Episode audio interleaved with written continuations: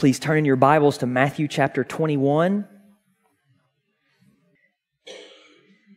And as you're turning there, I'll remind you of the challenge that I gave to consider memorizing Romans chapter 8. One of the verses in Romans chapter 8 is very appropriate for this uh, sermon. I haven't gotten all the way to verse 32, but I know verse 32 because it's just so precious. There are certain passages in the Bible that you don't have to try to memorize. You don't have to sit down and say, okay, let me memorize this. And no, there's just some you hear and you're like, that is amazing. And I'm never going to forget that. Romans 8.32 is one like that. Uh, uh, he who did not give up, he who, did not, he, he, he who did not spare his own son, but gave him up for us all, how shall he not with us, with him graciously give us all things? He who did not spare his own son. We see in this, this parable, the father gives up the son.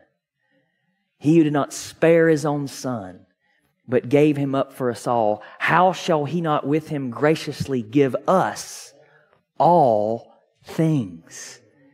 Beloved, do you realize all things are yours? Everything's yours. There's no reason for us to not be content. God's word says everything is yours. Whether life or death or things present or things to come, Paul, Cephas, Apollos, John Piper, Jonathan Edwards, your favorite teachers, they're all mine. They're all mine. They're all yours in Christ. There's no reason to be discontent. This is the good news we have in the gospel of Jesus Christ. Beloved, soon and very soon, we're going to see the Lord. And it's going to be amazing. Come, Lord Jesus, come quickly. Matthew 21, 33 through 46. Matthew 21, 33 through 46. Hear another parable. These are the words of our King. And he speaks with the same authority as if he were standing here today speaking. Hear another parable. There was a master of a house who planted a vineyard and put a fence around it and dug a wine press in it and built a tower and leased it to tenants and went into another country. When the season for fruit drew near, he sent his servants to the tenants to get his fruit. And the tenants took his servants and beat one, killed another, and stoned another. Again, he sent other servants more than the first, and they did the same to them. Finally, he sent his son to them, saying, They will respect my son. But when the tenants saw the son, they said to themselves, This is the heir. Come, let us kill him and have his inheritance. And they took him and threw him out of the vineyard and killed him. When therefore the owner of the vineyard comes, what will he do to those tenants? They said to him, He will put those wretches to a miserable death and let out the vineyard to other tenants who will give him the fruits in their seasons. Jesus said to them, Have you never read in the scriptures the stone that the builders rejected has become the cornerstone? This was the Lord's doing, and it is marvelous in our eyes. Therefore, I tell you, the kingdom of God will be taken away from you and given to a people producing its fruits and the one who falls on this stone will be broken to pieces. And when it falls on anyone, it will crush him. When the chief priests and the Pharisees heard this, his parable, they perceived that he was speaking about them. And although they were seeking to arrest him, they feared the crowds because they held him to be a prophet. Father, we ask that you would pour out your Spirit upon us. You are the Father of mercies.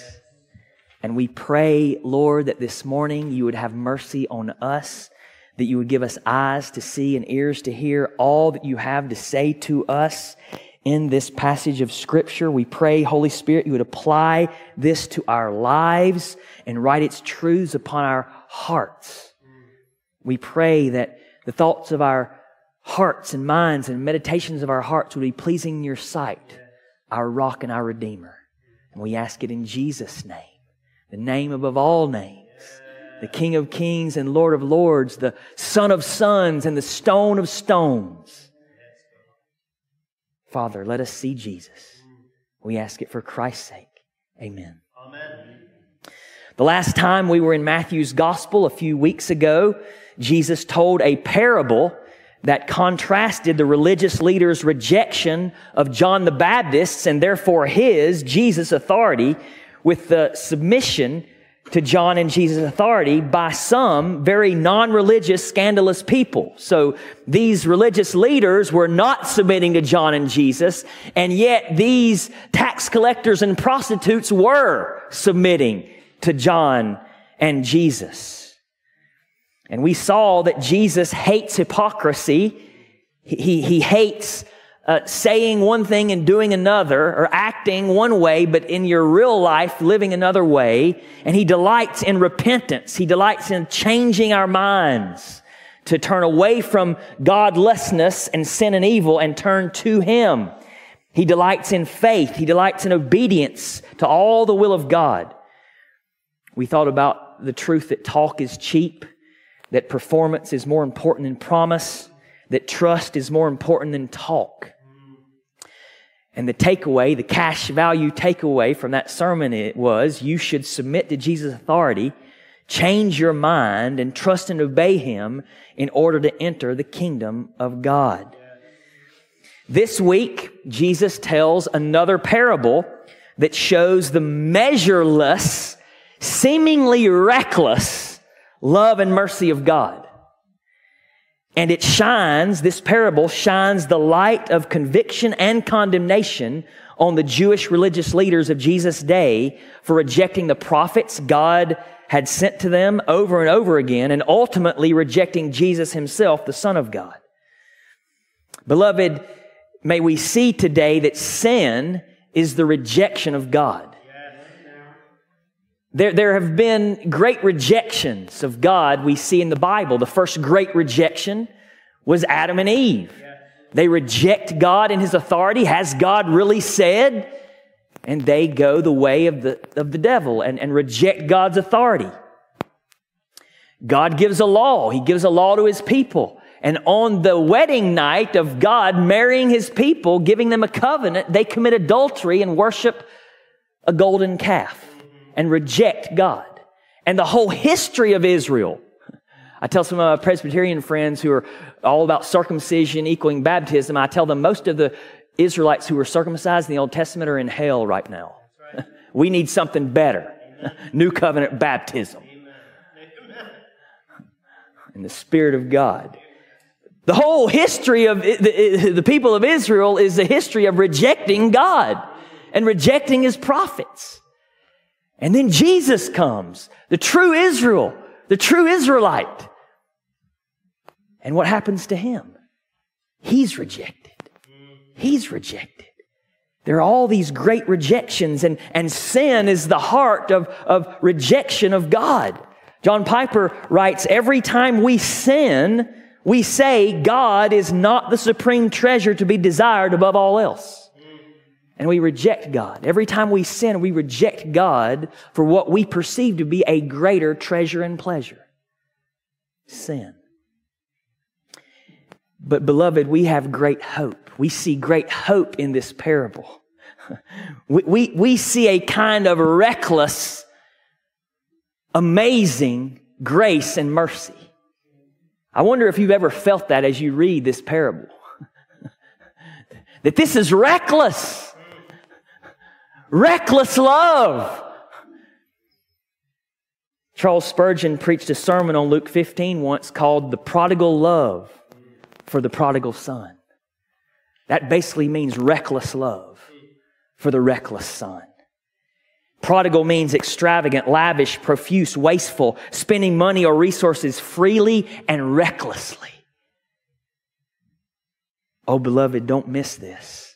God has a kind of reckless, amazing, glorious, prodigal love for you. So that when your sin abounds, His grace abounds all the more. The cash value takeaway from this sermon, which I'll repeat over and over again throughout the sermon, is God's love and mercy are relentless and without measure. But you must repent and receive His Son to receive mercy. God's love and mercy are relentless and without measure, but you must repent and receive His Son to receive mercy. Point number one, the parable of the wicked tenants. Let's look again at the parable itself in verses 33, uh, 33 through 40. Hear another parable. There was a master of a house who planted a vineyard and put a fence around it and dug a wine press in it and built a tower and leased it to tenants and went into another country. When the season for fruit drew near, he sent his servants to the tenants to get his fruit. And the tenants took his servants and beat one, killed another, and stoned another. Again, he sent other servants more than the first, and they did the same to them. Finally, and this, this is where when I read this, I'm like, this is reckless. No, don't do this. Finally, he sent his son to them. No, don't send your son saying they will respect my son. No, they won't. What are you thinking? Praise God, he's not like me. Praise God, he's not like me. David knew that. Let me not fall into the hands of man, for with the man there is no mercy. Let me fall to the hands of God, where there's mercy. And sure enough, as the angel of the Lord raised his sword over Jerusalem, God said, Enough! Mercy, mercy, mercy. It is enough. Stop the killing. That, that's what happens to me when I read this, this parable as I've been reading it for the last several years, as we read through the Bible in a year. He says, They will respect my son. Verse 37. But when the tenants saw the son, they said to themselves, This is the heir. Come, let us kill him and have his inheritance. And they took him and threw him out of the vineyard and killed him. When therefore the owner of the vineyard comes, what will he do to these tenants? Parables, a basic definition that's been given over and over again by preachers. Parables are earthly stories with heavenly meanings. And so the characters in this parable represent something uh, uh, uh, of a heavenly meaning that Jesus is trying to get across to his hearers. The master of the house who plants the vineyard represents God. The vineyard represents the kingdom of God. And I like how Graham's, Graham Goldsworthy defines that God's people under God's rule in God's place. And there's a great focus of, of it being on the, the, the people of Israel in this parable. Because in the old covenant, they were God's people under God's rule in God's place, though they often rejected God's rule and got kicked out of God's place because of their sin. The tenants, those who were to protect and cultivate the vineyard, are the Jewish religious leaders, the Pharisees, and the Sanhedrin. The fruit is righteousness obedience to the will of God. The servants sent by the master to get his fruit are the prophets that God sent over and over again to speak his word and warn his people to repent. And the son of the master is Jesus Christ. Beloved, notice that God gave his people all they needed and expected fruit. Did you see that? He planted a vineyard. He put a fence around it to protect it. He dug a wine press in it so that the fruit could be pressed and processed. He built a tower for protection and he leased it to tenants and he went away. He, he put people in charge of the vineyard to cultivate and keep it and to guard it and to watch over it and to bear fruit. He gave them everything they needed for life and godliness. And he expected fruit. He expected them to bear fruit in righteousness and obedience to his will and word and ways. Beloved, God speaks of this in Isaiah chapter 5. Isaiah chapter 5. I'm going to read Isaiah 5, verses 1 and 2 and verse 7, where we see that Israel is a kind of vineyard unto God. Isaiah 5, 1 and 2 and 7. Let me sing for my beloved my love song concerning his vineyard. My beloved had a vineyard on a very fertile hill. He dug it and cleared it of stones and planted it with choice vines. He built a watchtower in the midst of it and hewed out a wine vat in it. And he took for it to yield grapes, but it yielded wild grapes. Verse 7 For the vineyard of the Lord of hosts is the house of Israel. God planted this vineyard. God provided everything needed to bear fruit. And He leased this out to tenants that they would take care of it and produce fruit. But what did they do? These tenants show themselves to be wicked and rebellious. Look at verse, verses 34 through 36.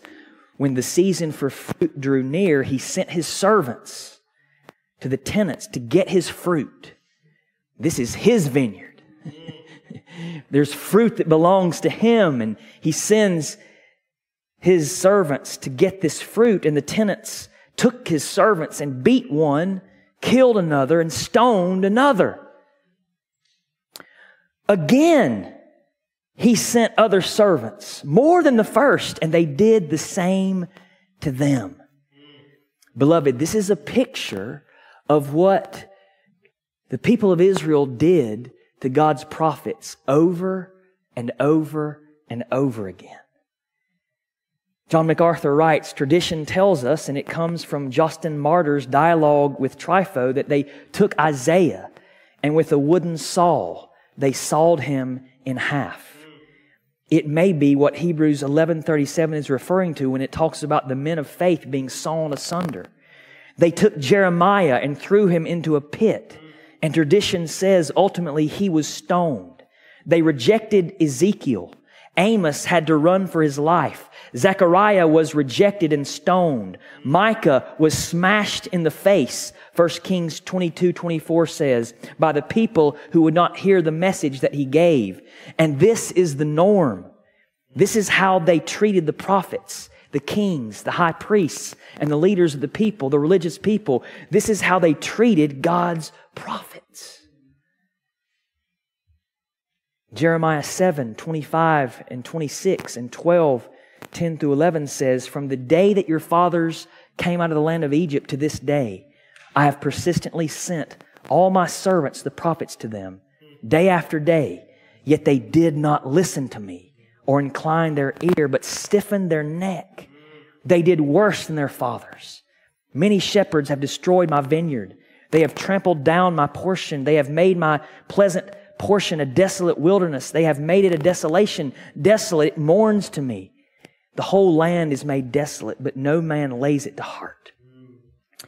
And beloved, we see in Matthew 23, Jesus warns the leaders that they're doing exactly what Israel did to the prophets.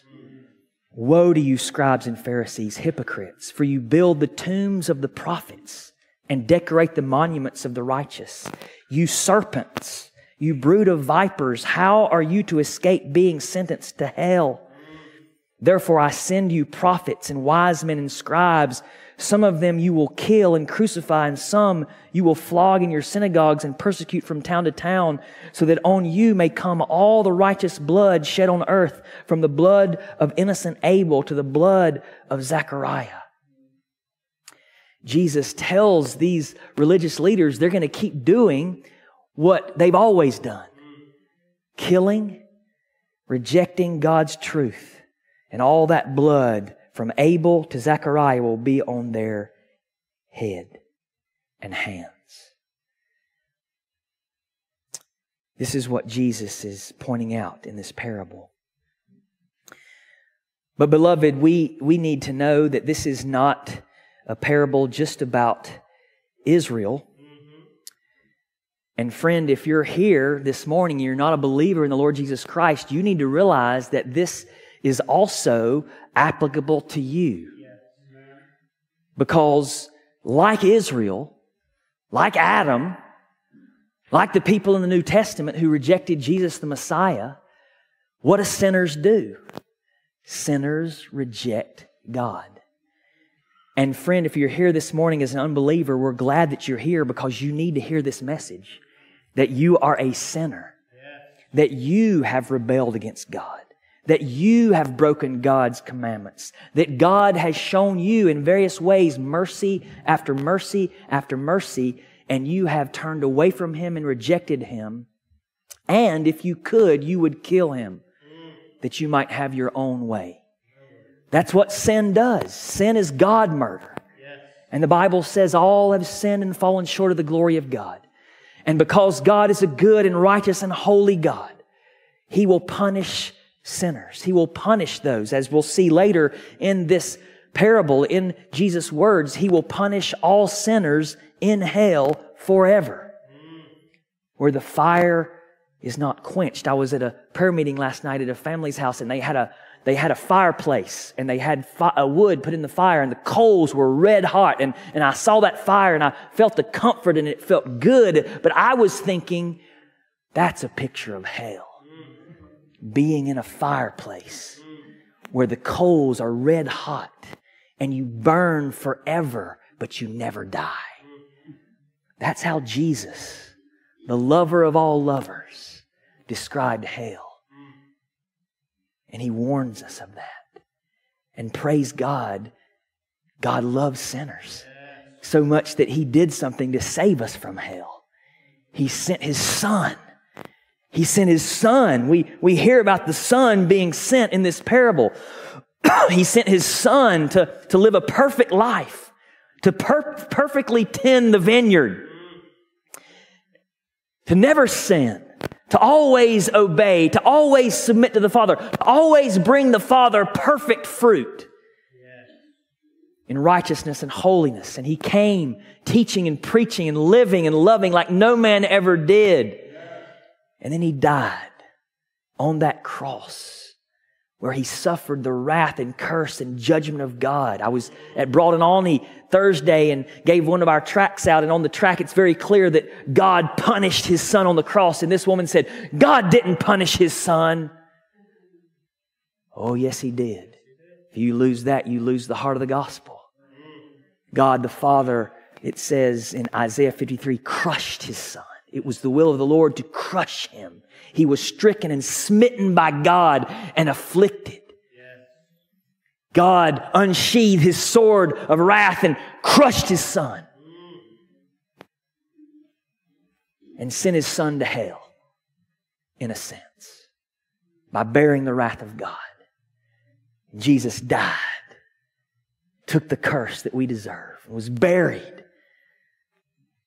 And on the third day, on the third day, Buddha stayed dead, right?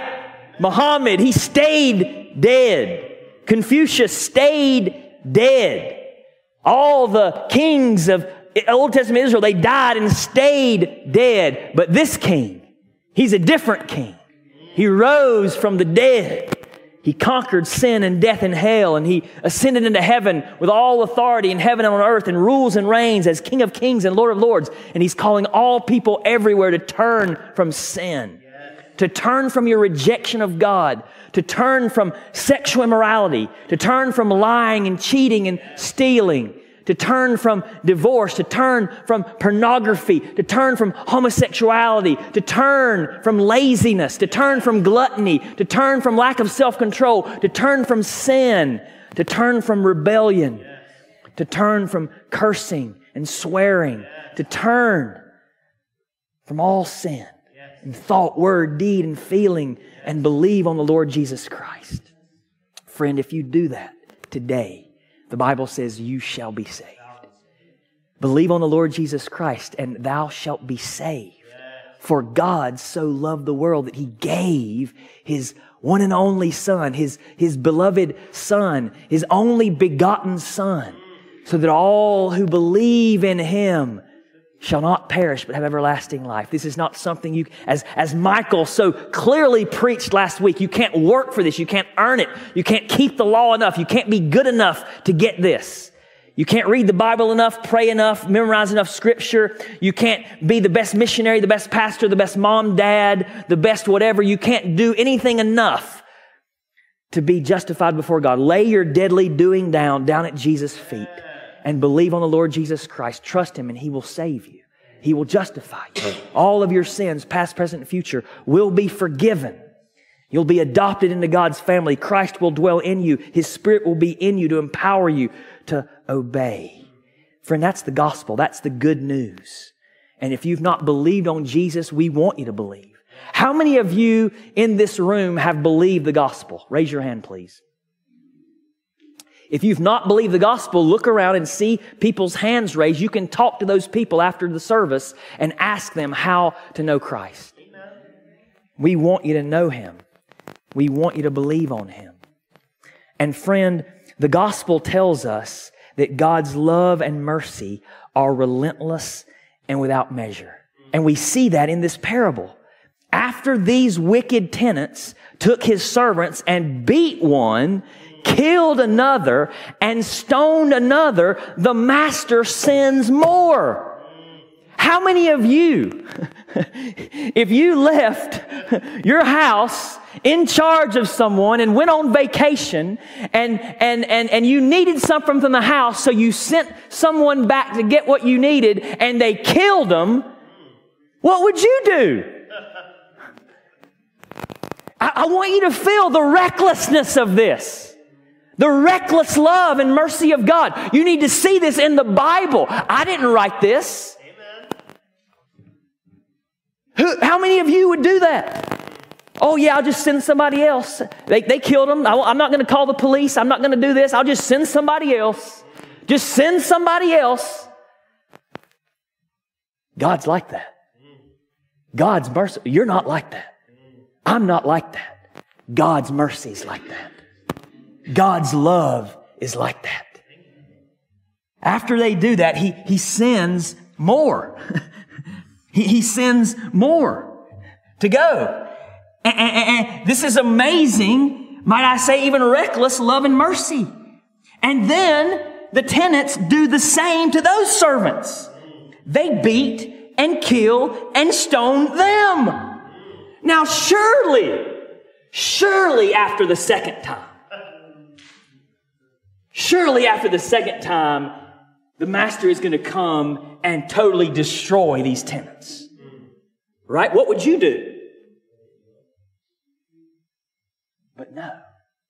And every time I read this, I'm like, no, God. No. Wake up.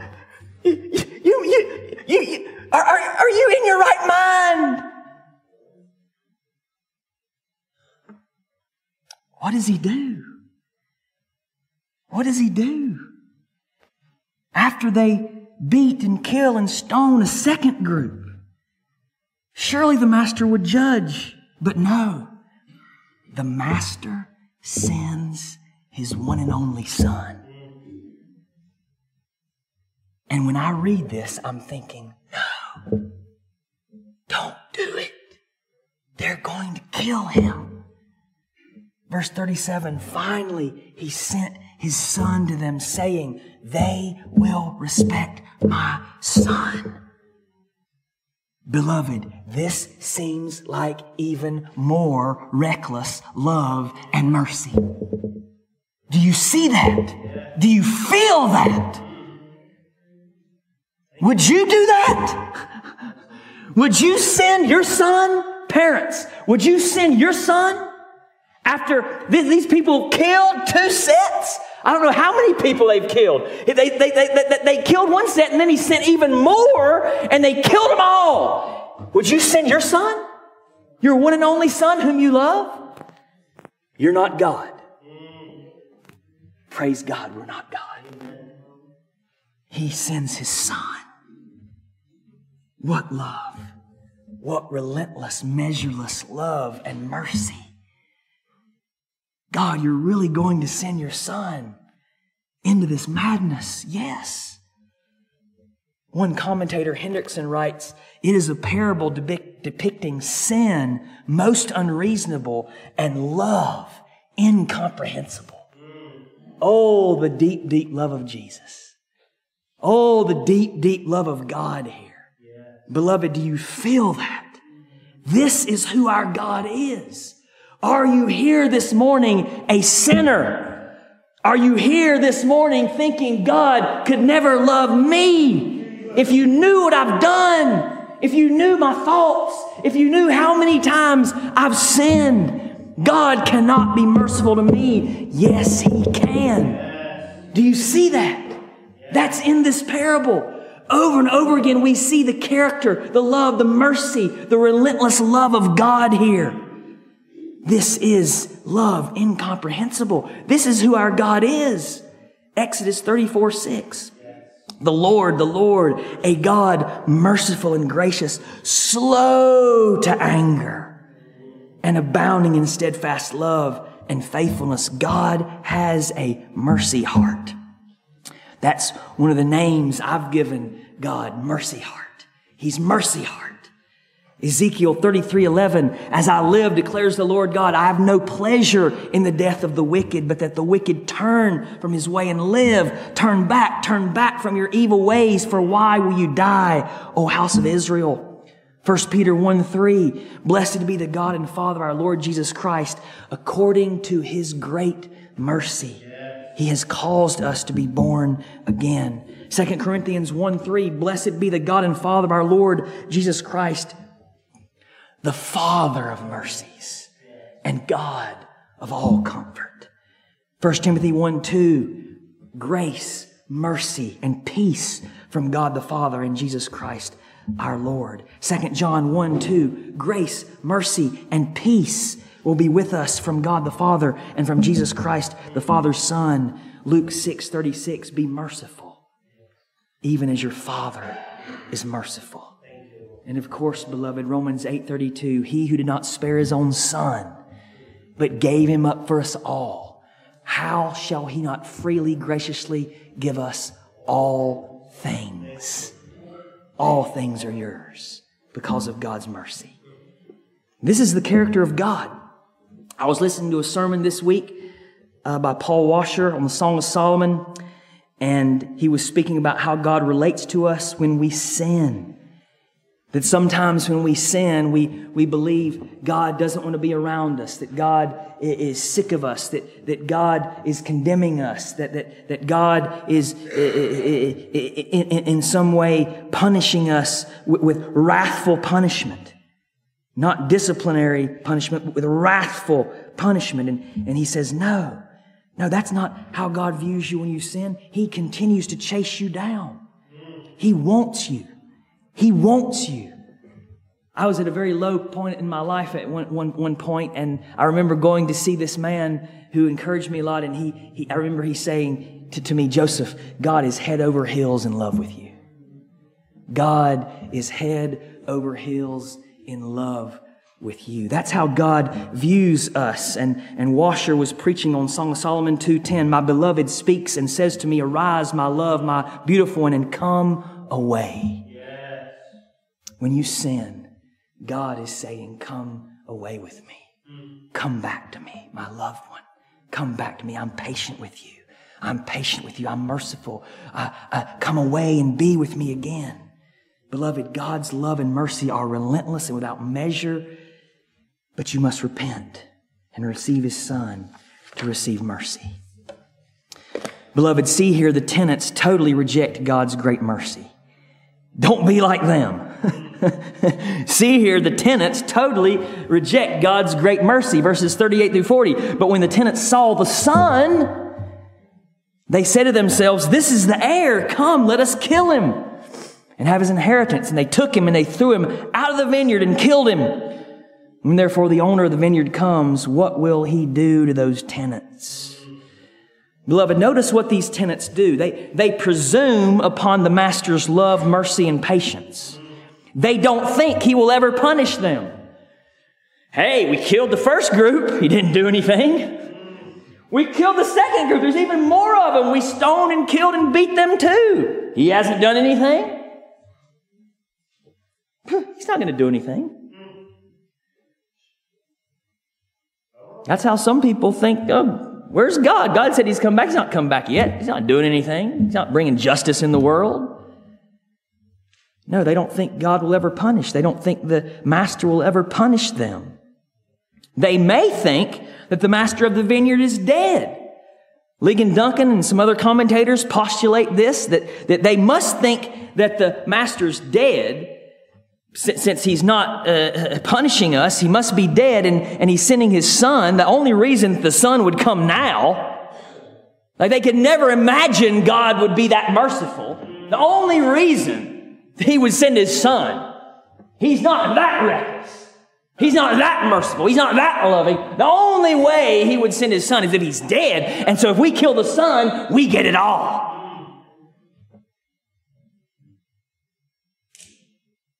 They're proud. They're arrogant. They're selfish. They're greedy. They want what does not belong to them.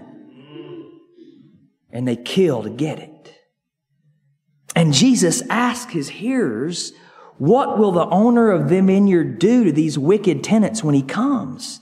And the Jewish leaders, point number two, the Jewish leaders cry for justice. They cry for justice here. Look at verse 42. They said to him, He will put those wretches to a miserable death and let out the vineyard to other tenants who will give him the fruits in their seasons. Beloved, notice this that these leaders know what these tenants did was wretched. they, they, they see a lot here. This can be frightening. They see a lot, they get a lot, and they still reject it. They, they, they call what these people did wretches. Who they are wretches. These are wretches. Wretched means despicable, hateful, vile, and contemptible, extremely or deplorably bad. And, and these uh, uh, uh Jewish religious leaders, they realize these tenants are wretched people. They are like the people of Revelation 3, 16 to 17. Because you are lukewarm and neither hot nor cold, I will spit you out of my mouth. For you say, I am rich, I have prospered, and I need nothing, not realizing that you are wretched, pitiful, pitiable, poor, blind, and naked. Notice these tenants, or excuse me, these religious leaders also know what the tenants deserve. They say these wretches should be punished with a miserable death. They want justice here. Young's Literal Translation, and it, it, it, it's really cool to see this in the original language, they're evil men he will evilly destroy. They're bad men who he will badly destroy. They know that these tenants deserve Revelation 14, 10, and 11. He also will drink the wine of God's wrath poured full strength into the cup of his anger, and he will be tormented with fire and sulfur in the presence of the holy angels and the presence of the Lamb, and the smoke of their torment goes up forever and ever, and they have no rest day or night. That's what they deserve. That's what people who reject God deserve and will get. And they know the vineyard should be given to other tenants who will give the owner his fruits. They say, let out the vineyard to other tenants who will give him the fruits in their seasons. They know the master should and will give the vineyard to people who will treat it properly, who will submit to his authority, who will bear fruit. They know the truth of John 15, 1 and 2, where Jesus said, I am the true vine, and my Father is the vine dresser. Every branch of mine that does not bear fruit, he takes away. And every branch that does, does bear fruit, he prunes that it may bear more fruit. They know God is not going to put up for this forever. God will judge. God's love and mercy are relentless and without measure. But you must repent and receive his son to receive mercy. Point number three, Jesus agrees with and affirms the Jewish leaders' cry for justice. Jesus agrees with them. Look at verses 42 through 44. Jesus said to them, Have you never read in the scriptures the stone that the builders rejected has become the cornerstone? This was the Lord's doing. It is marvelous in our eyes. Therefore, I tell you, the kingdom of God will be taken away from you and given to a people producing its fruits. And the one who falls on this stone will be broken to pieces. And when it falls on anyone, it will crush him. Beloved, notice Jesus rebukes these leaders with the Bible. he quotes scripture. Jesus quotes the Bible. He quotes Psalm 118, 22 through 23. The stone that the builders rejected has become the cornerstone. This was the Lord's doing and it is marvelous in our eyes. Beloved, Jesus Christ is the cornerstone and capstone. Acts 4, 11 through 12 says this, this Jesus is the stone that was rejected by you, the builders which has become the cornerstone. And there is salvation in no one else, for there is no other name under heaven given among men by which we must be saved. Jesus is the cornerstone. He is the capstone. He is the stone of stones and the son of sons. He's the only way to be saved. Yes. Only way. It won't be old Buddha standing at the gate. It won't be old Muhammad calling people home. If you want to get to heaven, you got to come through Jesus. There's a song called Old Buddha by the Imperials. You can look it up if you want. It goes into that in more detail. But Jesus is the only way to God. Jesus said, I'm the way, the truth, and the life. No one cometh unto the Father except through me. He is the stone. He is the cornerstone. He is the capstone. He is the Son. And this parable shows us that Jesus would be rejected and crucified by these leaders, but he would rise from the dead to be the stone of stones, right? the stone that the builders rejected has become the cornerstone. He's rejected, he dies, he bears the wrath of God, he's buried, but he rises again. He becomes the cornerstone. And he's the only one who can save you. Scholars, commentators, pastors uh, wrestle with whether this is saying he's the cornerstone or the capstone. And uh, as you saw, uh, Nathan, or was it David, Wednesday night, one of my favorite answers to theological disputes is both. Both. Both. If, if you, the Bible's full of double entendre. That's a big word that means it's both. Jesus is the cornerstone. He's the first and most important stone in the foundation of God's kingdom, after which the whole kingdom is patterned, guided by, and built on. He is the preeminently important central stone. And he's the capstone. He's the highest, most important, preeminent stone that holds everything together. He's the stone of stones and the son of sons. And Jesus, notice this, beloved, Jesus is clearly claiming to be God's son in this parable.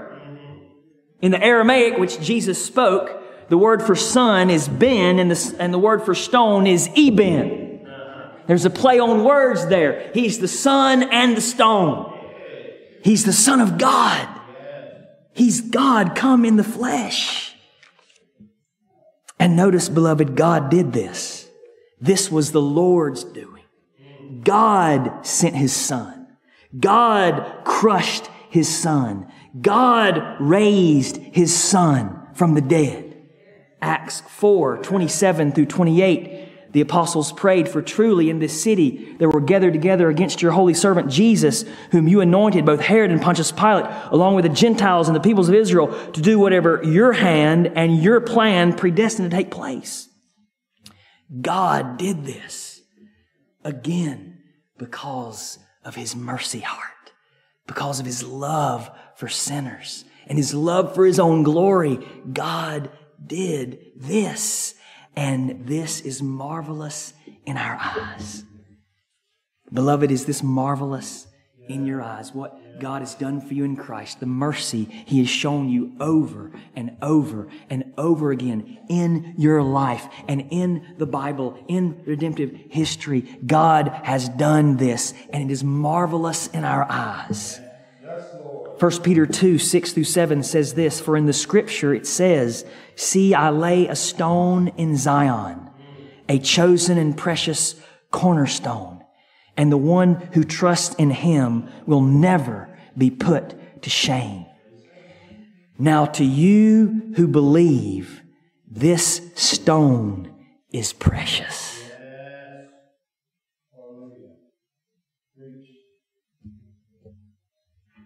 Is he precious to you? Yes, Is Jesus precious to you? Yes. Is he the most precious stone? Is he the most precious thing in all the world? Yes. Is there anything anyone you would rather have than Jesus. This text says to the one who believes, this stone is precious. Beloved, is he precious to you? That's a great prayer to pray in 2024. Lord Jesus, I pray you would become more precious to me, more precious to me this year than you ever have been before. Peter goes on, but to those who do not believe, the stone the builders rejected has become the capstone. Beloved, God will give his kingdom to others who bear fruit.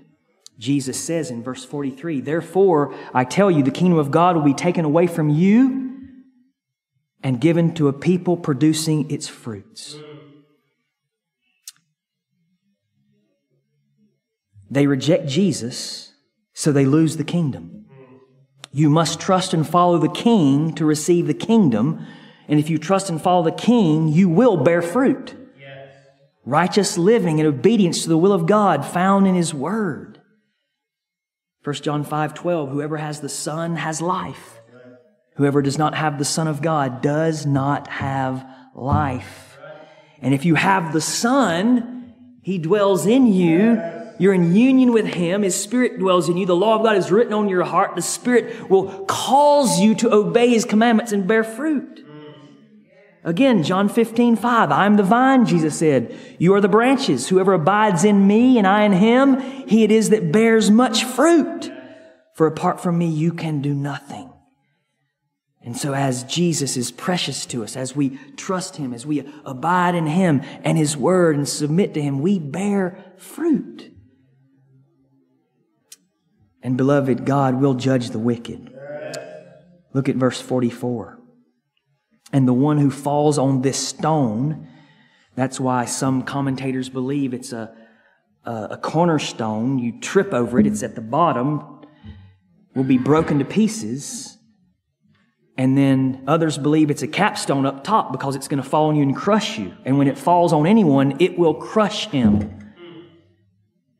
It will crush him. Those who reject the Son are going to be broken to pieces. Those who reject the Lord Jesus Christ are going to be crushed. That, that's why, beloved, as Christians, we have a burden to share the gospel. Because everyone around us, made in God's image, if they don't come to the Son, they're going to be crushed. They're going to be vaporized, crushed into pieces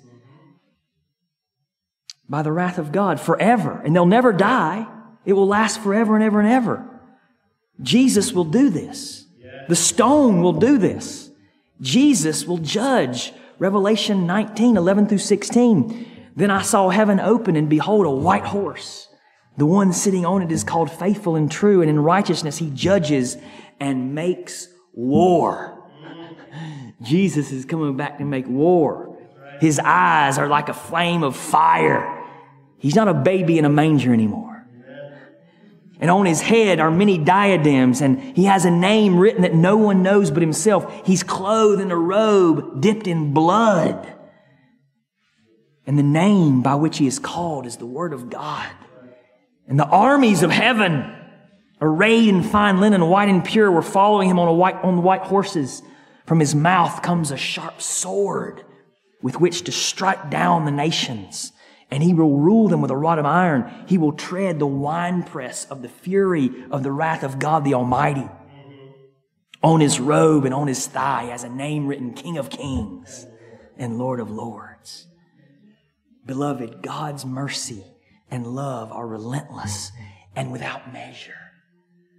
But you must repent and receive his son to receive mercy. Have you done that? Have you repented and received his son? That that judgment will not happen to you. And then notice, finally, the Jewish leaders see the truth and reject the truth. They see the truth and reject the truth. Look at verses 45 and 46. Then the chief priests and the Pharisees heard this parable when the chief priests and the Pharisees heard this parable, they perceived that he was speaking about them. Oh, good. They're going to get it. They, they realize this. It's about them and, and they're going to repent and they're, and they're, they're not going to try to arrest Jesus and kill him. They're not going to fulfill what he just told them. Right? No. No, they, they, they, they perceived he was speaking about them, but look at verse 46. And although they were seeking to arrest him, they feared the crowds because they held him to be a prophet. Beloved, notice the terror and tragedy of total deception and truth suppression. Notice the terror and tragedy of total deception and truth suppression. May this move us to pray, Lord, Lord, I pray for myself and us as a congregation that wherever we're deceived about anything of what you require or want of us, Lord, open our eyes. Lord, wherever we're suppressing the truth in unrighteousness, Lord, take away the suppression. Do whatever you have to do in our lives to get our attention. Do whatever you have to do in our lives to get our attention, to get my attention, to get our church's attention, to get our attention and wake us up to truth and reality of what you want for us. Beloved, this ought to move you to pray like that. These religious leaders knew Jesus was talking about them. But they went on to do exactly what Jesus warned them that they would do. They were seeking to arrest him. I mean, he's talking about us. He's, he's claiming to be the Son of God, making himself equal with God. He must die. That's blasphemy. That's how they think. That's how we've seen them think in other places in the Gospels. Jesus told them they're going to do this. They, he warns them, listen, I'm the stone. I'm the cornerstone. I'm everything. Jesus says, but they don't get it. They're blind. They're totally deceived and suppressing the truth and unrighteousness. Beloved, do not be deceived. That's a refrain throughout the New Testament. To believers, to believers, do not be deceived, beloved. And Jesus, we see here, is a prophet and more than a prophet. These religious leaders didn't do what they wanted to do because they feared the people. The crowds of people held Jesus to be a prophet, and he is a prophet. He is a prophet. He's our prophet, priest, and king. And he's more than a prophet. He is the Word of God, come in the flesh. He's God, come in the flesh. John 1, 1 through 4, in the beginning was the Word, and the Word was with God, and the Word was God. He was in the beginning with God. All things were made through Him and without him was not anything made that was made. In him was life, and the life was the light of men. He is a prophet, but he's more than a prophet. And we're called to submit, to see, believe, receive, trust, and follow him and not reject him like these Jewish leaders. Two brief summaries of this parable I found helpful. One by Kevin DeYoung and another by Craig Blomberg. Kevin DeYoung asks four questions. Number one, do you have a long history of ignoring God? These are more application. I think as Anthony would put it, these are the uses. I'm going to ask you, I want you to think about this, beloved. Do you have a long history of ignoring God? We see that in this parable, don't we? They ignore God over and over and over again. God sends prophets. He sends people to tell them the word of God. He sends people to call them to repent. Some people come to church over and over and over again. Like again, Anthony was talking about in the Sunday school class, they, they go through all the outward actions, go to church, read their Bible, pray, give money, maybe even give great sacrificially. The, the, the 1 Corinthians 13, right? Give away their body to be burned. They die as martyrs. They give away all they own to the poor, yet have not love and gain nothing. And so you come here week after week and you hear the prophets speak. You hear the word of God, and yet you ignore it. And you just keep living with your boyfriend. You just keep doing the same old things that you know God forbids. You keep doing this and that and that. Do you have a history of ignoring God? You grew up in church. That's how I was for the first 18 years of my life. Grew up in church, went to church, thought it was good, was a good little Pharisee. But I didn't know God. Are you ignoring conviction of sin? The Holy Spirit's convicting you of sin, but you just ignore it. Like the tenants. Are you running from God like Jonah? God's called you to do something and you ignore Him and you're running from God. I, sometimes I pray, God, swallow me with a big fish to confine me to do everything you want me to do. Do whatever you have to do like you did with Jonah to, to, to, to, to confine me to your perfect, good, and pleasing will. You can do it, God. Change my heart, change my mind, change my ways, change whatever you want to change, that I will be everything you want me to be and do everything you want me to do. Do you have secret sins that you don't tell anybody about, but you know them and God knows them, that you need to talk to somebody about? Are you a fake Christian? Going through the motions, but no, don't know God? If you are, God wants you. he loves you. He, he, he stands here today with open arms saying, Come to me. Jesus says, Come to me, all you labor and heavy laden, and I will give you rest. Take my yoke upon me and learn of, t- take my yoke upon you and learn of me, for I'm meek and lowly and you shall find rest for your soul, for my yoke is easy, my burden is light. Jesus is here saying, Come today. Don't be like these Pharisees and religious leaders and continue to reject God. Come to Him today. Bow to Him today. Trust in Him today. He will save you. He will help you. He will deliver you. Number two, DeYoung asked, Do you act like God's gifts really belong to you and not to Him? Do you act like God's gifts really belong to you and not to Him? Beloved, do you realize that everything you have is a gift from God? Your life, your hands, your feet, your abilities, your gifts, your talents, your time, your money, everything belongs to God. He just doesn't own 10%. Everything is His. Everything. Everything belongs to God.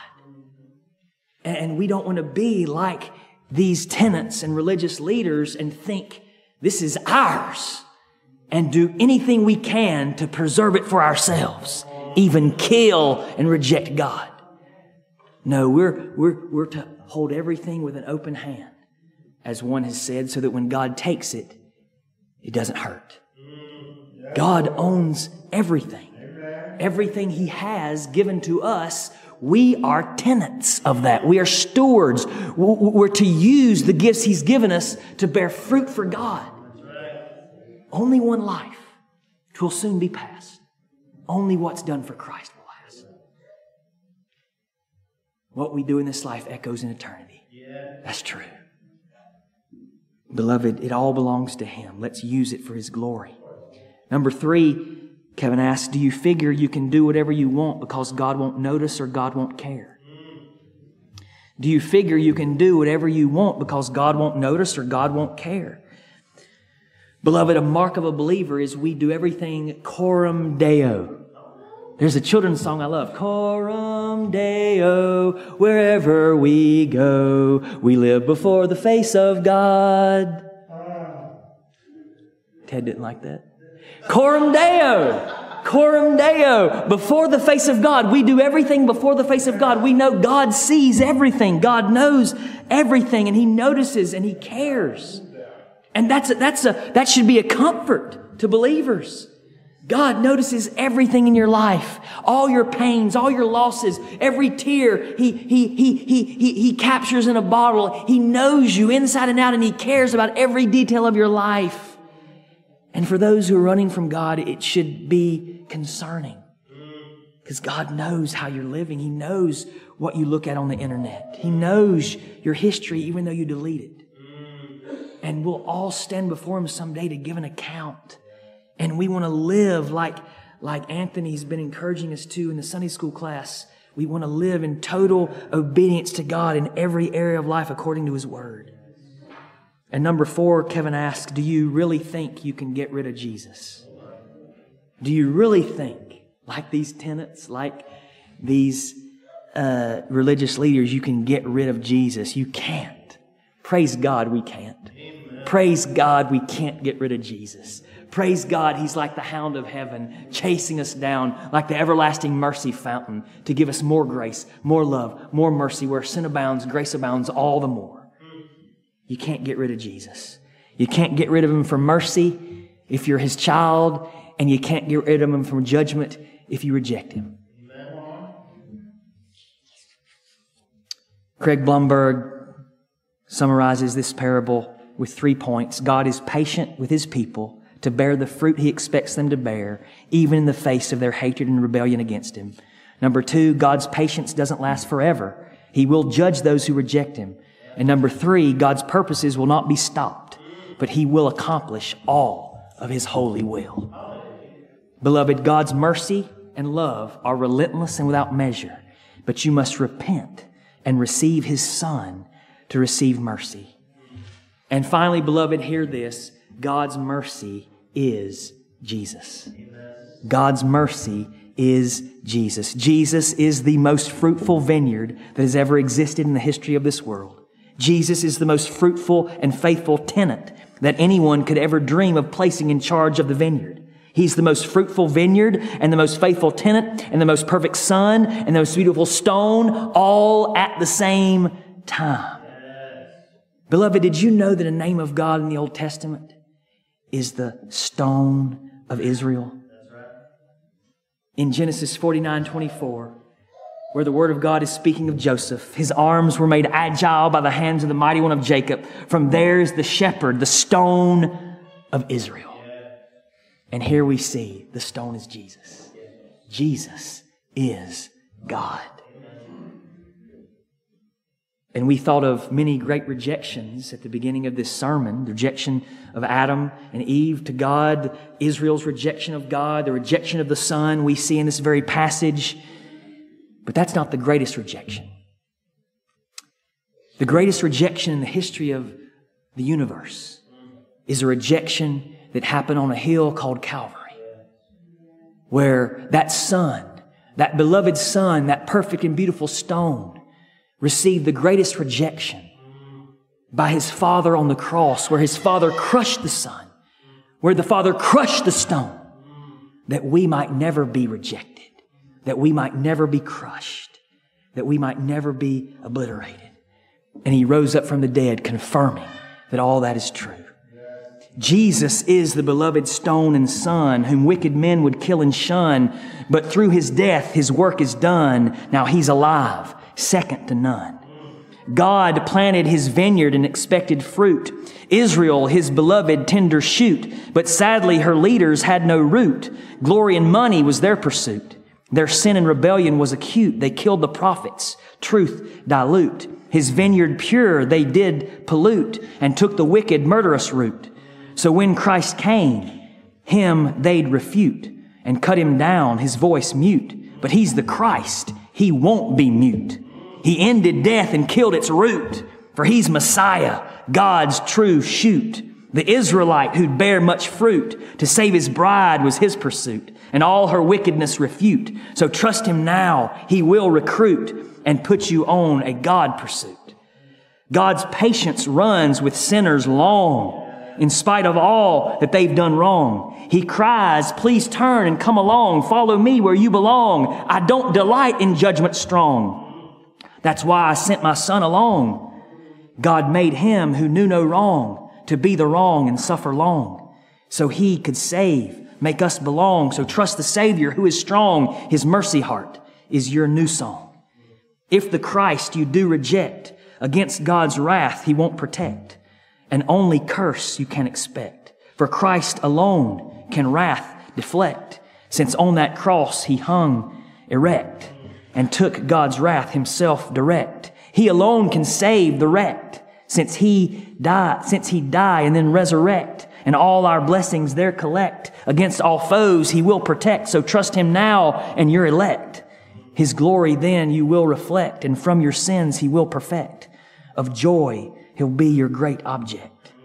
Christ above all is the most precious stone. No diamond compares with the glory He's shown.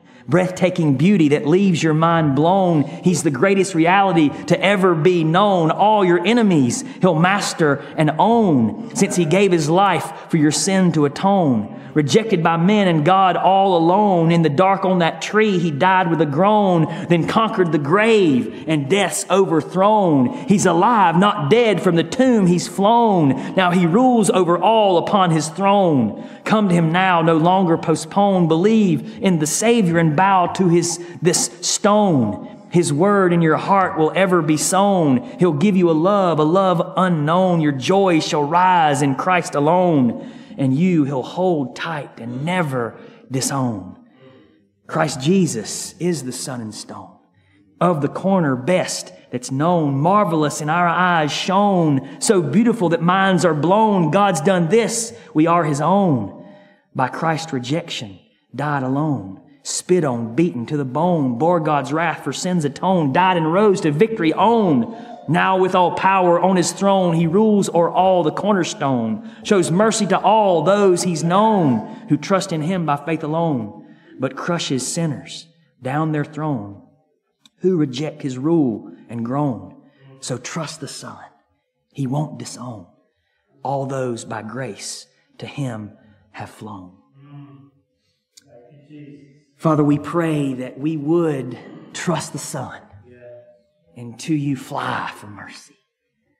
Lord, we ask that you would be at work in our hearts, that we would uh, know if there are ways we're ignoring you, if there are ways that we're presuming upon your grace and mercy, if there are ways we're living as if you don't exist, as if you won't judge, as if you won't come back, Lord, show us.